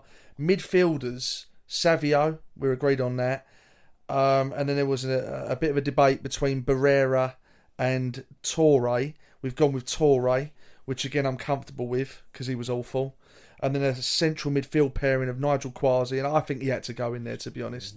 And next to him was Cisse. Uh, yes, yeah, So Cisse, yeah, because he was poor as well. And then um, two up top with Benni McCarthy and Mido. And genuinely, it'd be great for everyone listening to this podcast to let us know what you think. We'll post our mutually agreeable worst Uh, eleven Sorry. on uh, on Twitter and see if you agree with it. Uh, manager for me, I'd I'd, I'd go with Avram Grant. I Yeah, I think think so. I mean, Roeder's the other. Roeder, yeah, Although, of course. Really though, right? Roeder had a first season was very good. He relegated that side Yeah, that had unbelievable players. yeah. He- yeah. Grant relegated. Oh yeah, no, no, Roeder was awful. Don't get me wrong, and I'm probably a bit too quick to say Grant there, but I think it's because I hated him as well. Like I know people say he's a nice man, a lovely man, all that, but just he's when you when you really felt that the team needed to kick up the arse, he was just like the only living case of rigor mortis. He looked Yeah, dead half the I time, know. and you just think, you know, you're you're you're going down with this group of players, and you don't even like look like you can stay awake on the touchline. And he, he just irritated me. His management style irritated me, and uh, I couldn't stand him to be honest. So for me, uh, he would be my pick. Lou Macari, obviously, I think that's pre ninety, in Billy it. He would have been up there. Otherwise, yeah. Lou Macari, I think. Um, Uh, yeah, so I think you probably. Roeder's a good shout. An interesting debate, me, in yeah, my part opinion. me almost is tempted to go with Roeder. You know, But what would save Avram Grant, in your opinion, in that, that debate? he had a worse team than what Roeder did. And he was on the back Yeah. of us, just going through a financial. Like he signed Hitzlsperger, and he was out for most of the season. You know, he signed. Um, he he basically, you know, he had a, he had to get Lars Jacobsen, didn't he? That we talked about. He had to sign a lot. He didn't have the budget that Roeder had. Roeder splashed, you know, sold Lampard that year, and then splashed it on Hutchison, who was average at best, and Repka, who turned out all right in the end. But then Yeah. and and and had players like Joe Cole, Michael Carrick, Defoe, Canio, Mm. Kanouté, David James Sinclair. How do you take that? Yeah, do you know what? I think you've sold that really well. Actually, Mm. I think um, I think I think you're right. Based on what you've just said, I think that might be enough to give Glenn the role. Yeah, actually, I think I think so because Avram Grant was awful, and yes, Yeah. Roeder was unlucky because he got forty two points and still went down, yeah, yeah, and we and we finished eighteenth um, and nearly stayed. That was the last day of the season, wasn't it? Um, but Grant, yeah, he he we were awful then as well. But I don't think he had the players at his disposal. That Mm. I mean, we had, had like Freddie Sears was playing for us. and He was poor, Freddie Sears. Yeah, he was Um, poor, yeah, actually. too way too lightweight, but again didn't live up to scored in his debut as well, didn't he? Was it against Blackburn. Blackburn? diving header. Yeah. You know, Richard Garcia, I forgot about him. He was another terrible player. yeah. Um, better keep that quiet though, 'cause we did try and get him to the event, but, uh, Yeah, they come back to bite us on the Yeah, arse. exactly. But yeah, I think I'm going to go Roeder. Yeah, I think that's fair enough. Uh, right, so we'll post this on Twitter. get people talking, and then just tell us if you agree with us or not, because um, you know we enjoy all the feedback we get for the show and uh, your feedback on uh, anything that's been discussed. So this podcast is in association with Pitch Sport Football, a fantastic app created by West Ham fans that allows you to pick your starting eleven and respective formation, share your opinions, and interact with fan time videos. It's completely free to download, so check it out and get it installed. Up next, it's news and views of Ex. Bundling home and car insurance with Geico is so easy, your neighbors are probably already doing it. But who? They may drop little hints like, Beautiful day out. Even more beautiful since we saved by bundling our home and car insurance with Geico. or, Yard work is hard, much harder than bundling with Geico, which was easy. or it may be even subtler, like, Speaking of burgers, we bundled our home and car insurance with Geico and saved a bunch of money. bundling is easy with Geico. Just ask your neighbors.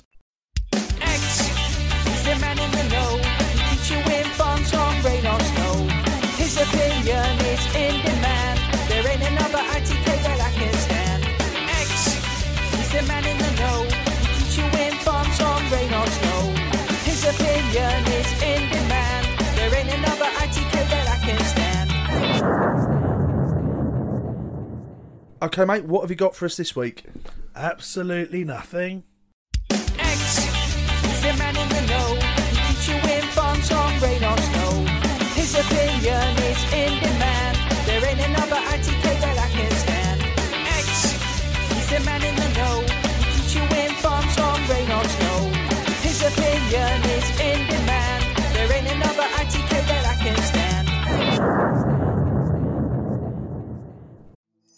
Switching and saving with Geico is easy, so you're free to ponder life's big questions. Like, why do people say it goes without saying and then say it anyway? I mean, if it really goes without saying, you should instead not say it and just give a knowing look? Well, folks, it goes without saying. Uh, what does? The thing that I'm not going to say? Okay. Switch and save with Geico. It's easier than you think.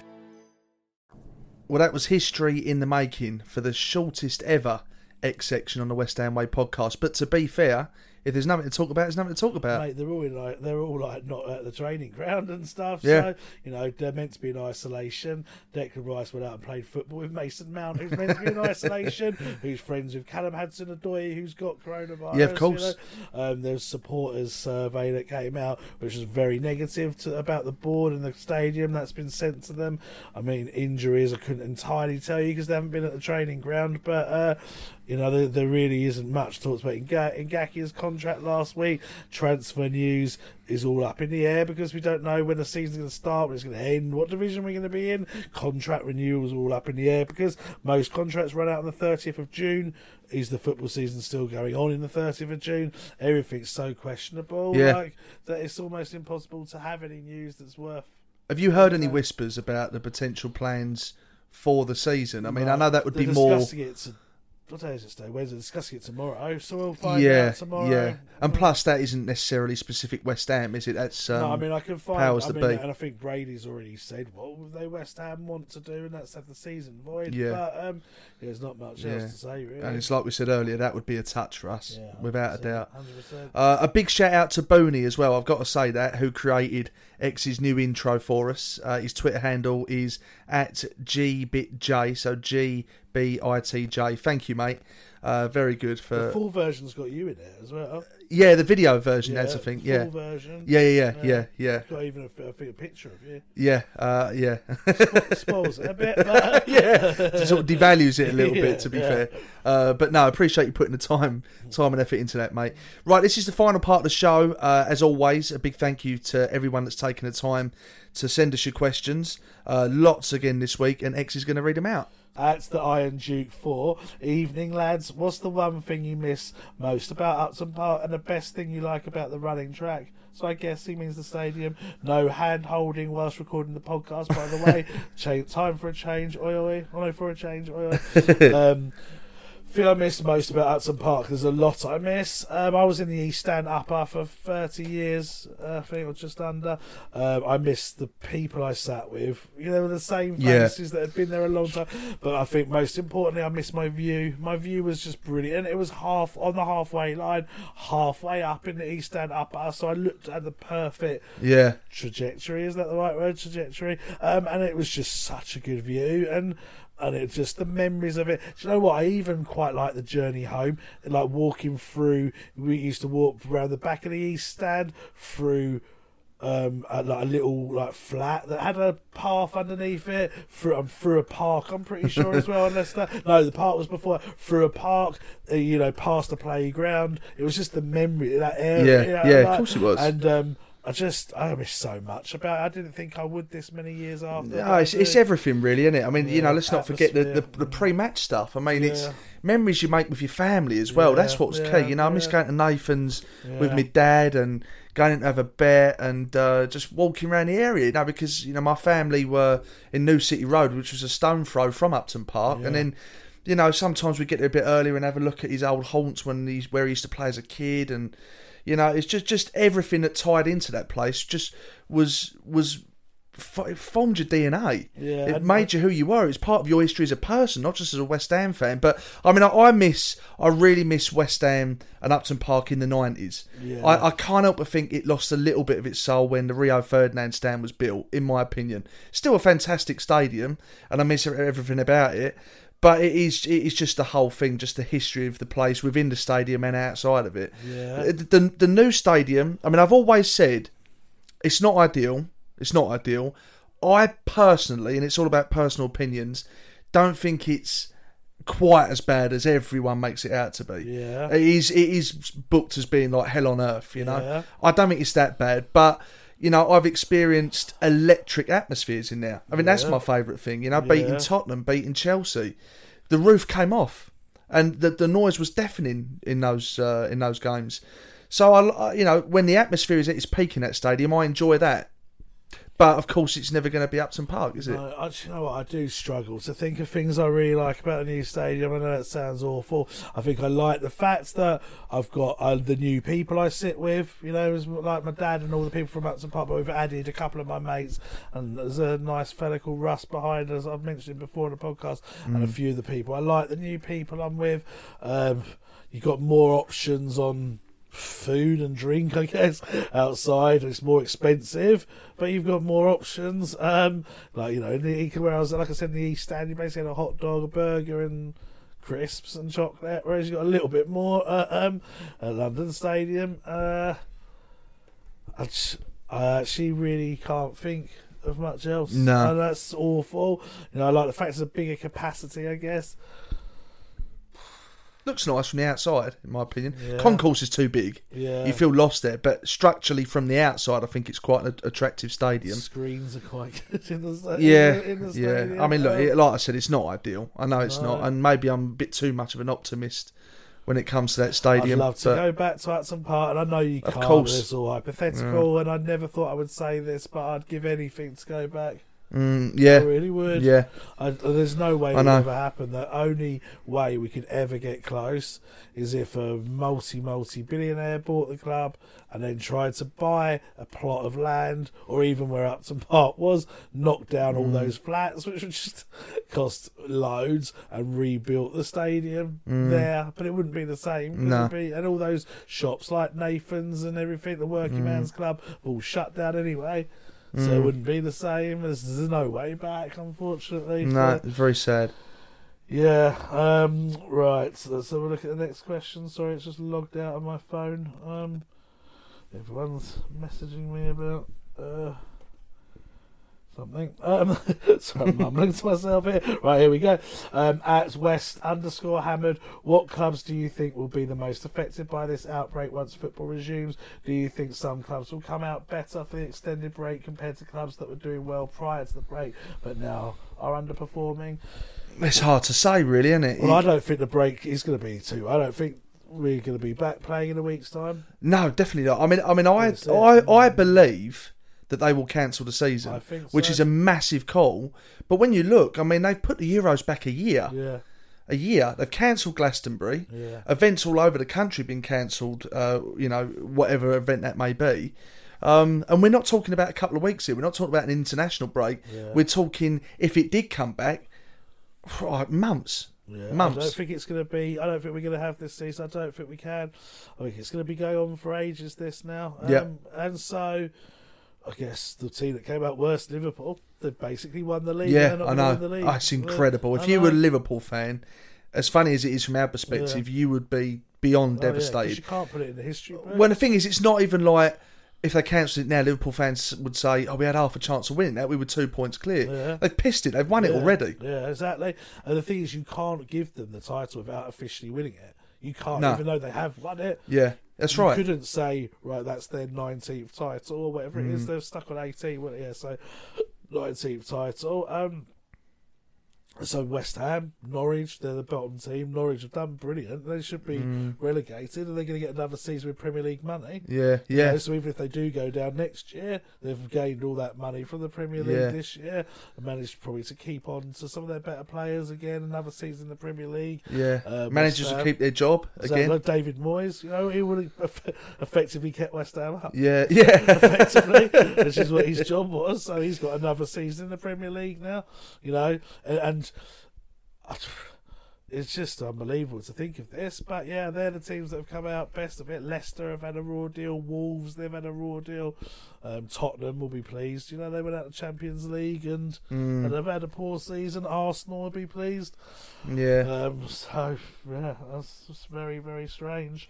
Um, now we've got at Cole 1981. Oh, sorry, these were players that were mentioned that we forgot some of the names, so I just took a screenshot. Yeah, yeah. City Camera. Yeah, he, he's definitely in contention. Yeah. Though not ahead of McCarthy and Mido for me. No. Um, Arbeloa, the right back. Yeah, yeah, that's a good shout. Winner of the World Cup Yeah. and Euros and played for Real Madrid. Then when so- I kick one of our kids in the head and he couldn't get a sniff, could and he? Bilic wouldn't let him play again. Yeah. so some couple of players there. Razvan Rat. Y- I don't think yes, he was awful. I don't but- think he was horrendous, No, in my opinion. No, um, someone said Dumitrescu in there as well. Yeah, again, not horrendous. I don't think. I actually thought he was a good player, but he Yeah. just again didn't really do it for us. Right, at Samuel Wooler, great show and so glad you're finally back. Should the current season be cancelled? I think we kind of talked about. Yeah, I think it. I think it should. I, I don't know how else they're going to get around it. Yeah. I really don't. No. Bec- Because one of the biggest problems is, as a as a country, as a as a planet, we don't know when this shit is going to stop. No. It's not like oh, coronavirus is going to be here for two months and we know that, so we can start planning around it. How how the hell can you plan a football season around something that's unplannable at the moment? Yeah. And and what is unplannable is people's health, Yeah. which is important, more important than anything. So I, I I just think all they can do is cancel it. Well, look at someone like Roy Hodgson, yeah, Crystal Palace's manager. He's over Mm. 70. Exactly, yeah. They're meant to be in isolation for 12 weeks now. Yeah, yeah, So, yeah. what, does Crystal Palace do? Yeah, I know. Like, and um, there's other managers that would be around that age as well in, Yeah. in the football world. Um, Unless it goes to caretaker, not caretaker managers, uh, the assistant takes over for the rest of the season. yeah, season. but then that's a massive disadvantage for Palace. It's course not it their is. fault. Yeah, of course they it could is. Get relegated Yeah, because I of know. that. It's I such know. you've just got to cancel. I'm sorry, there Yeah. is no other solution. Or, like I said earlier, you carry over the points till next season. Yeah. So all of the teams start on this these points, and you play it from the points total they've got now. Yeah, yeah. So then Norwich would be still the bottom team, and Liverpool would probably win the league. Yeah. I mean, there's a chance that they could catastrophically muck it up, but but even then, that doesn't sit right with me. I don't Yeah. think promoting West Brom and Leeds and carrying on with 22 teams is an answer because the team that's third, I can't think, is it Fulham? I can't think off the top of my head. They could argue that they would have caught second place. Mm. Um, you know, I, I just don't think you can do it. Mm. And then what do you do? Two up from the league below, so that the championship. Yeah, it's a mess, isn't it? And then again, you could argue that. I just think you've got to cancel it. Simple Yeah. as. Well, well, cancelling it just avoids all complications. Yeah. It's the one solution where you just know where you stand, black and white. Yeah. You know. Exactly, exactly. Right, at Claret and Blue Blood, who I think may have been the fella that sent me the um, shirt, the what I talked about earlier. Oh, really? Shout out to him. I think it was Ex. With no football, what are you doing with your time? Have you found out much about your wife you never knew? Is Dixie the cat safe, or has Dave run out of toilet roll and you're now chasing him around the house, needing to clear the Klingons? Um, to, be, to be fair, I'm still at work. Life hasn't actually changed that much, No. other than the football for me. Um, I'm thinking if I do get isolated, which I think is likely um, it, to happen very soon, I think I'm going to buy a new laptop. I'm going to get Football Manager. I'm going to reboot that and play that, which I haven't for Yeah. years. I'm going to get good at FIFA, which I haven't been for many a year. I think I might do the odd FIFA video review we were talking about Yeah, on yeah. YouTube. Um, And then maybe wank yourself into a frenzy. Well, could do, but that's nothing. But that new. won't go on video. No, that's nothing new. Um, and uh, and then I think um, I might try and lose some weight. I should go for some runs and try and do that. Uh, as you say, get to know my wife and some, of my kids. uh, maybe watch something on Netflix, a few films. Yeah. I've, I've, I was saying I've never watched Harry Potter before randomly, and I feel like I should do with being a dad of kids. So I watched the first one. I actually thought it was all right. Tried to watch the second one and fell asleep, but try and get through those maybe. Yeah. Um, you've recommended a few Netflix series in the past. Which Yeah. I should probably have a look at. Um, and that's it. I Maybe mean, s- do some random betting. Did you see the accumulator I had today? I got uh, some random teams in my accumulator today. I've got uh, you, like these. Some of these things are like sounds like Savio's career, really. some of these teams I've got, but today I need um, Kawambi Muslim FC women. To Jesus win. Christ. I need Lady Doves FC women. I need Hekimlu Trabzonspor. I need Mwabi FC under 21s, Racking United FC 21s, Lobi Stars, Plateau United, Sunshine Stars, and Rivers United. That all sound like they're coming up with a, a- an Indian takeaway menu, yeah, don't they? exactly. Yeah, but that's my key. That's amazing, that yeah. is. So I might bet on some virtual football. Yeah. always bet on the worst team because they seem to be the ones that always win. Um, but Yeah. yeah. At KMWHU, given Ex's knowledge of the championship, could you pick a possible championship side, championship side that you would like West Ham to target? That's a great question. I don't think I could do it off the top of my head now, and I don't think you'd be able to contribute. So it'd be a bit Mm. boring for you. But maybe for my section next next week, I think I could because uh, I, I don't know if I could do a one to eleven in terms of position, but I could certainly tell you five players that I really think will be the the next ones. Yeah. Um, but I'll do that next week, maybe if we're. I think so, mate. Especially like the time we don't really have left tonight. Okay, at Stephen McCarthy nine. Um, I think we've kind of talked about that. Well, with the virus disruption to football in general, does the club have a plan for the transfer window, expiring deals, or is it a case of waiting for the football leagues and higher up to make a decision? Stay safe and healthy, but thank you very much for keeping the podcast on at the moment. I think it's all up in the air. As I say, I think tomorrow will give some direction as to what they've got to do because we'll know, I think, what's happening with the season. Uh, you can't go for targets yet because you don't know what league you're playing in. If they get who's out of contract, both in your club and in the football world, you don't Mm. know. It's just so many variables at the moment. Yeah, of course. Um, at IJ Hitman, another high profile gaff by Karren Brady saying that season should be null and void. How arrogant is she that she couldn't see the backlash against our club that the column would generate, and why can't the club stop that column embarrassing? Mm. I think it needs to stop. I think it's an awful thing. All it ever does is bring embarrassment. There's no worth to West Ham of her doing that. It just brings embarrassment and controversy that we don't need. It's so purely for her own selfish publicity reasons. I think both Gold and Sullivan want the column to be stopped. I think everyone in the club does, the media team, everyone, because it does no nothing good. Um, but she, like the man said, is too arrogant to to do that. Yeah, and you, you would have thought that either Gold or Sullivan would have realised that. I mean, I can't be truly comfortable with her doing that. It's shocking. What does it benefit? It, it, it does doesn't at all, and you know, it, it just riles of the fans up even more. And uh, all right, she earns a few bob out of it, but she's you know a very wealthy woman as it is, and even her husband Paul Peschisolido, whilst you know weren't necessarily big wages back in the day, you know, as a family they're they're well off. Oh, well off. Yeah. She can drop a sun column. her dad's well rich. I- well. But do you know what though? I think she uses that column to a degree to to to um have a pop at the fans and Oh, to yeah. and to wind West Ham fans Oh, up. yeah, well, She's she- a sort of woman, like vindictive woman that is going to be fully aware of the amount of shit she gets from West Ham fans and how much she's hated. That I think part of her will get off on saying certain things that she knows will need a West Ham fans in that column? Oh yeah, I mean, um, she um, she must know what she said. I mean, she said she wants Tottenham to win the league once. Yeah, Um, I mean, uh, who, she's- who would say that? I know. Someone you don't even have to be a West Ham fan just to be connected with the club. Yeah. To say something like that, it has to have been done on purpose. Yeah, yeah, exactly. That has to have been I know. So, disgusting. Yeah, sooner she stops, the better.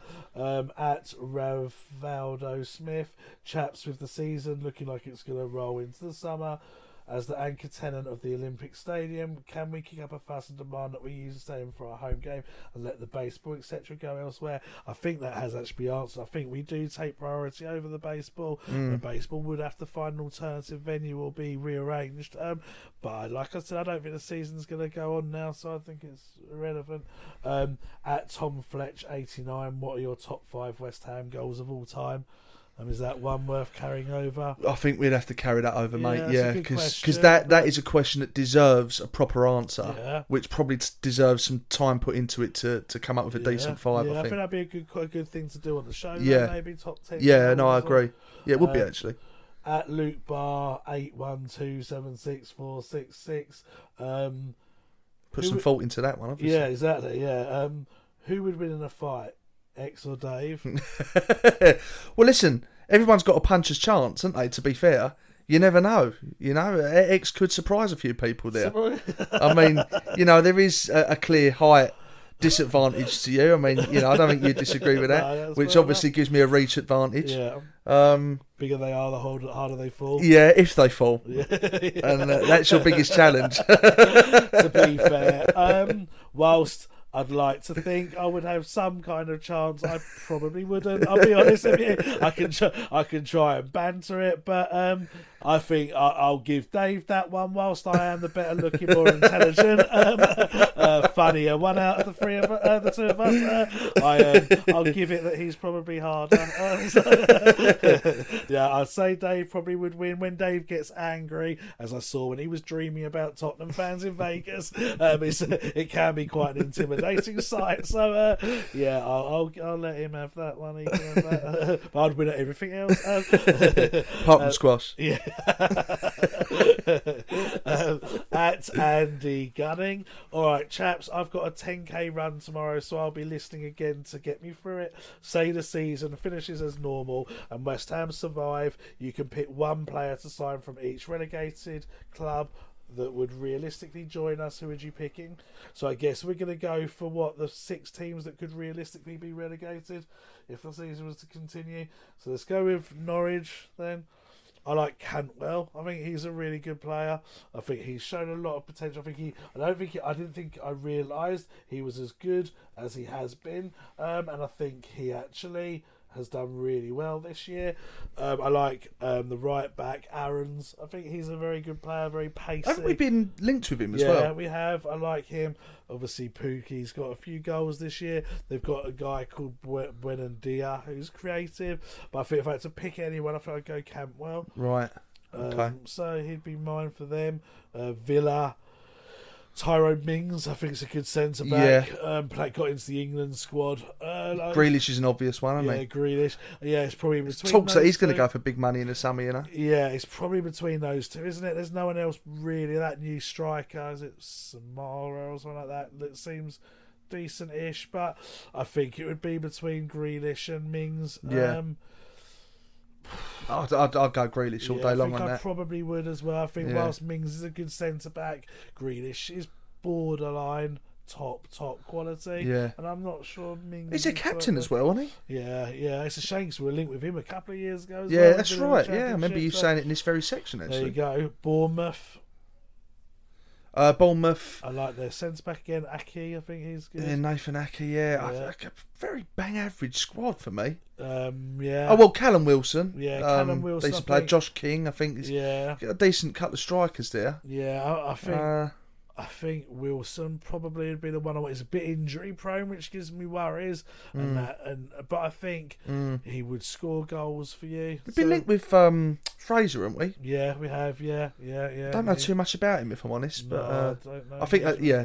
I mean, if we don't delve too much into injuries and just keep this hypothetical, I think I'd go with Wilson. I think from Bournemouth. Yeah. Is Fraser still at Bournemouth?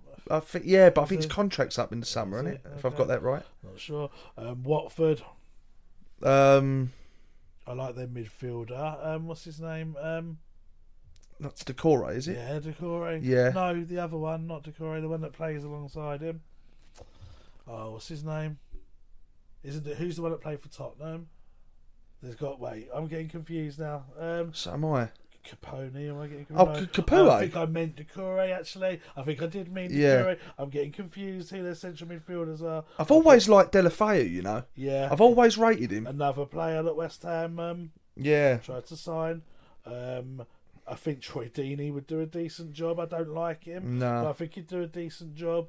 Um, yeah, uh, I like that. Um, I think it was Doucouré I was thinking of. Yeah, I think it Mm. was. In terms of positions we need most, you, you know, central midfield is Yeah, I right up there. a So great signing. I Actually. think he'd, he'd think be that. probably out of all the players we've said so far, Yeah. but maybe alongside Grealish, he'd probably be the one I'd most want. And then Brighton, I guess, are the only other realistic team aside from myself. Um, I don't know who I'd I take like from Brighton. Maupay, I think think's a decent forward. Hasn't done a great deal, but I'd probably take a Mm. gamble on him. I think Dunk uh, is a good centre back. Yeah. and the guy that plays alongside Duffy. him. Yeah, I think they've got another centre back though who's decent. Um, yeah, maybe Dunk. I think Dunk might even be a West Ham fan, so possibly him. Think, Yeah. from them. So yeah. Anyway, Mhm. um, keep logging myself out of the questions. I do apologise because I keep looking at things like the league Amateur. table. Yeah, need to get better staff, mate. Um, uh, another random one at Lincoln underscore Hammer. Can't think of any football related questions. It seems years since we played or will play. So, what's your favourite of the two best movies of all time? Home Alone One or Home Alone Two? Do you know it's very interesting? He's he's brought that question up because I've had that very conversation with my wife and kids. Have you? I am Home Alone one all day long. Oh. In fact, I, I think it's comfortable. Really? Whereas I think my wife and one of my kids is has gone with two. Yes, I think I would go with two. I think the reason I'd go with two is because it was in New York, and I love New Yeah. York. It's like my favourite city, and just for that, I'm pretty. Actually, was that in Home Alone One? I can't remember. The one where he puts the sound clip on the on the TV. He, I think he does it in both, I doesn't he? I was going to say because I've got Yeah. memories of it happening in both. Um, I mean, I'm going to go two purely because it's in New York. I love That's New York at Christmas time as well, isn't it? That should be a So- Twitter poll. That I think. Yeah, so well, I think he's done it as a question actually. So Oh, you really? can, uh, you can vote on it there, right? So I'm going to vote on it. I'm going to get. Oh no, I've just taken a photo of it, so I'll have to vote on it later. Den underscore West Ham WHU. Sorry, Den underscore WHU. Who is the one academy player who you thought was going to be a regular for us, but fell at the final hurdle? Um, Adam Newton was a very good player um, back in the sort of Carrick, Joe Cole era. He was a right back, very highly rated. Didn't make it. but I think he might have played for like Luton or somebody, but never really made it at any standard. Robert Hall was meant to be amazing. Um, was meant to be like the new Defoe. I think he might play for Oxford or somebody now, but again, never really achieved anything. Freddie Sears burst onto the scene with that Yeah, goal he against did. Blackburn. We, it was described as the new Tony Yeah. I remember that. Yeah. That that was exactly how it was described, and that was real hype. That was, and that's up there for a big disappointment for me. Yeah, he played quite a few games for us, but went more as a right winger towards the end. Yeah. he was just dreadful. I think he scored against Wolves or somebody, but did absolutely nothing too No. lightweight. Um, anyone else really? Um, Bywater, I know he bought him from Rochdale, but he was meant to be a brilliant goalkeeper. Never turned into. nowhere Do you know? Do you know one player that we actually signed for our youth squad? And I remember reading about him at the time, and people were talking that the hype around him was was amazing. Like from from what I was hearing and from what I was seeing. And, I, and I'm not even sure he ever even played for West Ham. Was Pelly Ruddock? Do you remember him? Yeah, he plays for Luton now. He's actually quite a good. Is player it for Luton, them. is he? Yeah, the Luton have got loads of RX players. They've got Dan. Yeah, I know, yeah. um, Marek Lee Strick, as well, was yeah, it? Elliot Lee. They had Ollie Lee at one point. They got uh, George Moncur. Yeah, so they got yeah, loads yeah. of our players. Um, Yeah. but yeah, he was the one. Um, I was thinking of um, is he Eric Eric Eric Penn, yeah. the young it could have been. Our youngest ever player. Oh, Reece Oxford, of course, is one of them. But Yeah. uh, it could Yeah, have been our true. youngest ever player, but didn't get on the pitch. Was on the subs bench, I think, against Man United away, and was warming up to come on, but never quite got on the pitch. Um, Do you know? I, I think my answer to this question probably would be Reece Oxford. Yeah, it's the obvious because one, you talk it? about that performance against Arsenal, his age at the time, his height, his athleticism, the uh, the ability he showed, yeah. um, to then capitulate the way he did. Yeah. Uh, I, I don't think you're going to top that because Yeah. everyone had such high expectations on the back of that. You know, it's a shame. There was an Australian midfielder called Ferrante, which he was meant to be really good. Chris Coyne was another Australian, was meant to be really good. Um, that um, guy that plays in America now, Sebastian Le- Leger. Oh, yeah, yeah, yeah. Leger or Leger, or however He's actually it. done pretty well Done out there, hasn't he? He's Is it at- Galaxy? Yeah, he's at Galaxy. He's quite. Think he's an American international now, so Blimey. done, done well for them. He played when Beckham was playing there, I think, or Robbie Keane, one of the two. Um, so there's been quite a few, as always with West Ham, like quite a few flops over the. Well, um, there was a goalkeeper called Sam Howe who was massively highly rated, played for England under 19s, 20s, 21s, went to Watford, I think, from us, and now even I think he might play for Woking and uh, someone like that. And I think he might be on loan from Woking to someone even lower. And I mean, Blimey. this guy was like meant to be the next best keeper. Don't Yeah. know how he fell apart so Yeah. dramatically, but Stanislas has obviously done all right for himself Yeah, career wise. He's right after leaving maintained us. Premier League status, but um, you know he was someone that I thought looked decent at times when he broke through I at West rated Ham. him. but- Stanislav was a good player. Um, Zavon Hines, Yeah. uh, who's someone we've interviewed before, but Yeah. I think injury really was his reason. Yeah, but yeah, yeah, yeah. loads. True. Is that the lot? That's the lot, big man. That's All the lot. Good stuff. Okay, so that is the end of the show. In which case, as always, thanks for listening and giving us your questions. Look after yourselves in this crazy world we live in. And until next week, come on, you irons. Geico presents Daily Affirmations. Repeat after me. Our thoughts are like the ocean. Our thoughts are like the ocean. Our thoughts create our reality. Our thoughts create our reality. We're thinking Geico offers claim service 24 7 with personalised attention from an assigned team. Geico offers claim service? Um, I I wasn't thinking that. We think it and it becomes our reality. So, uh, what about washboard abs? Let's give it a go. Think really hard. Okay, abs, abs, abs. Yep, keep thinking. To manifest more Geico in your life, go to geico.com. Bundling home and car insurance with Geico is so easy, your neighbors are probably already doing it. But who? They may drop little hints like, Beautiful day out. Even more beautiful since we saved by bundling our home and car insurance with Geico. or, Yard work is hard, much harder than bundling with Geico, which was easy. or it may be even subtler, like, Speaking of burgers, we bundled our home and car insurance with Geico and saved a bunch of money. bundling is easy with Geico. Just ask your neighbors. The Talksport Fan Network is proudly teaming up with Free for Mental Health Awareness Week this year. As football fans, we often pride ourselves on knowing everything, from which substitution can turn the game around to the quickest route home to beat the crowds. However, when it comes to discussing feelings with our friends, we might not always feel as confident. That's why we're here to equip you with the right tools so you can reach out to those who can help. If your mates are struggling, let them know that the Samaritans are free to call on 116 123. That's 116 123. They are there to listen without judgment or pressure 24 7, 365 days of the year.